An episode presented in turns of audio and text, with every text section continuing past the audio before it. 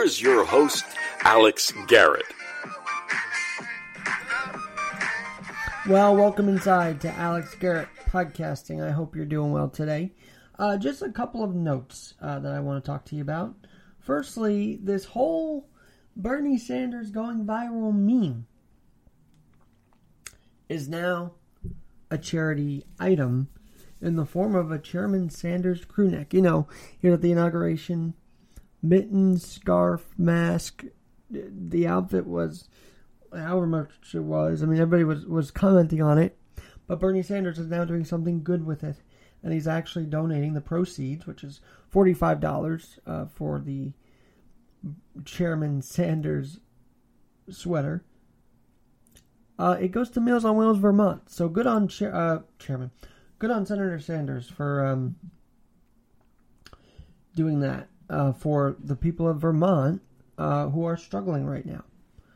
Look, I started this podcast because I wanted to be someone who would tell you sides of the stories that you didn't know. It wasn't meant to really be politically leaning, it just became that.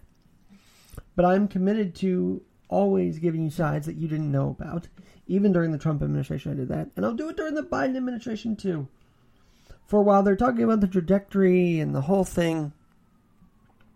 What actually has stood out in week one of this Biden administration so far is this. I want you to take a listen to Joe Biden talking to his um, staffers the first uh, day he was in office. Take, Take a, a listen. I say this.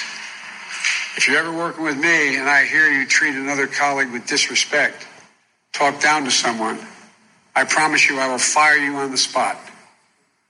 On the spot. No ifs, ands, or buts. Everybody. Now this is Everybody. this is crucial because here's the thing. As I talk with Jeff Murdoch about and others, the and Zach Miller, the positioning, the resigning, the quits, the the um, firings that Trump did were highly both celebrated sometimes and criticized most of the time by the mainstream media, celebrated by conservative media. When he fired Tillerson, when he fired this guy, when he fired Sessions for the recusal. But what Biden said there is, in essence, you must treat you know, others with respect here. You will be fired if you don't have an ethics about you. So while they highlighted Trump's numerous changes and vacancies and revolving door of an administration, look at what Biden's saying. He's also saying, look, staff, department heads, I'm going to hold you to a standard. And it's not that I'm defending him, I'm just showing you a side that I feel like wasn't broadcast enough this week. And so I'm going to podcast it for you right there. Because we are all adapting to a Biden administration, to his executive orders. Uh, how much adapting would you say? I'll tell you how much adapting.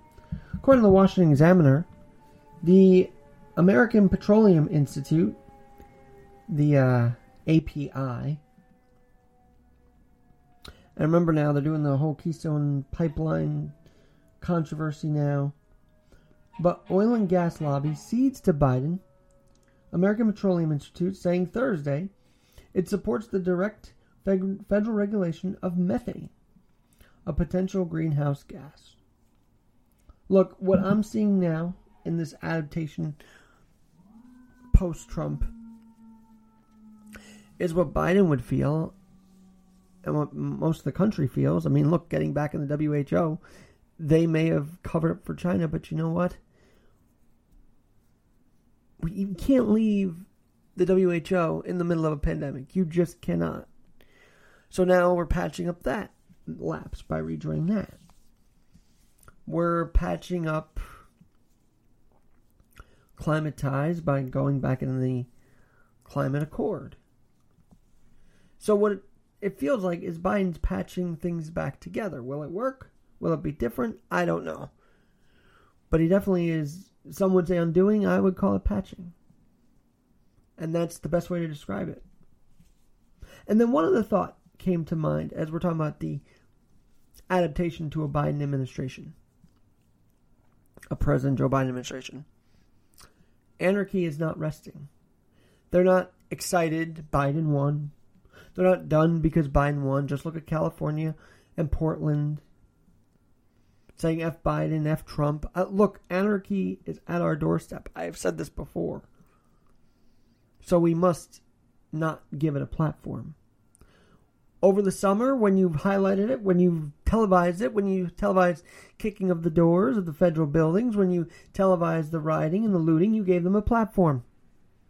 Well, in 2021, let's deplatform anarchy. We have seen the deplatforming of conservatives that aren't even all radical. Yet no one's talked about the deplatforming of anarchy, and I will. I believe that if we're going to if we can acknowledge that anarchy has a platform to cause chaos beyond the capital, beyond what we saw last summer, but they're comfortable now, we can also deplatform it, and we must. There are Antifa, there are Proud Boys, there's right wing, uh, uh far right wing as well. Twitter accounts that need to be deplatformed. But why aren't we deplatforming the far left? You want to deplatform whoever you want? Then be more careful of it. And what I mean by that is deplatform anarchy, not good conservatives who believe in something they're fighting for.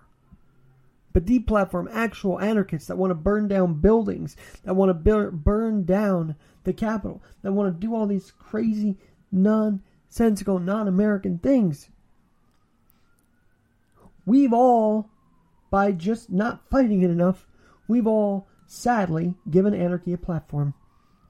But Joe Biden, Kamala Harris, it is up to you to lead the charge to deplatform anarchy in the first hundred days. Just like you hope to deplatform COVID. Yet I guess he said the trajectory isn't changing yet. I, I don't know. We'll have to see how that plays out. We need more vaccines up here. But deplatform anarchy, that would be one of the best adaptations the present Biden administration could do. He did say in the debate, Antifa's an idea, not an organization. Well, he was proved wrong. And anybody who thought that the anarchist anti Antifa would be happy Biden won, they don't care. They don't care. Anarchy doesn't care who's president. They just care about causing chaos. And you've given them that platform. Antifa, uh, far right, someone said the Proud Boys, and other extremist groups. Let's stop those platform those accounts and work together to deplatform anarchy. That is what my first hope that Biden adapts to is acknowledging acknowledging that Antifa is not just an idea, it's an organization and they must be stopped. They must be deplatformed. They must not be able to coalesce together and continue the chaos as Antifa. Or we will lose this country. Not to policies, not to even China. I think Biden blasting China for the sanctions against Trump officials was a big deal. But we will lose it to anarchy. So, the first Saturday of the President Biden administration, I, I have this to say. You are willing to fire employees and staffers who are wrong in the way they handle things. Take it a next step. Tell Twitter, tell Facebook to stop giving anarchy a platform. And tell them to put regular conservatives back on. It's as simple as that. We must rid the hate, all hate, all groups organizing chaos and destruction and and deplatform it once and for all. Not the conservative down your block who just wants the country better the way he or she wants it. not just someone you believe you who incited the you believe incited the Capitol insurrection, but deplatform those who are inciting much worse. Thank God for Capitol Police, but much worse everywhere. Even after their quote unquote guy got elected, they don't have a guy. Antifa doesn't have a guy. They have hate in their heart. They have a goal to destroy. And we must stop giving them a space to destroy. We must give them hell, fire, and fury. and they must be stopped before they overtake our streets again here in New York. Deplatform anarchy, President Biden. You can do it. You can acknowledge that Antifa is not just an idea, it's a real organization causing chaos in New York in United States neighborhoods. Once we acknowledge that and deplatform it, as we deplatform COVID, things will become more normal. And you know, I, I really do believe this. When you look at the White House and when you look at um, the Capitol, you look at it with less intensity. Let me tell you, to be very honest, every time you saw the White House and the Trump administration, you thought, what the heck is going on now? What could possibly be going on in that White House? What do I have to be ready for to try and research more for this podcast? Now it's a lighter energy. Now it's a different air. It's an energy of a clearer view of it, which I'm excited about. But there's much work to be done. There is far to go, President Biden. And let's all get there together. Let's give this a chance. It's only the first Saturday. And I'm praying that many Saturdays are spent back at the ball uh, field, at the arena, at the football field, at the concert. That's what Saturday should be for. Not to be at home worried that you could catch a virus. That's not what this country is about. And I know Joe Biden believe, knows that. I know he's working towards getting rid of this. And we gotta just give him a chance. That's all I'm saying. I'm Alex Garrett. We'll continue to follow that, this as the country does adapt to a new administration the 46th president. And as I said on Wednesday, Wednesday, the fact that we're at 46 shows that we are still a healthy country. Amazingly enough, democracy is still healthy. Republic is still healthy. No matter what you might think, I'm going to say it as is and how I feel. And if you choose to stay on as I continue to look at the different things going on, that's fine. I'm just trying to give you another side. Just like I gave you another side of the President Trump era, I'm giving you another side here.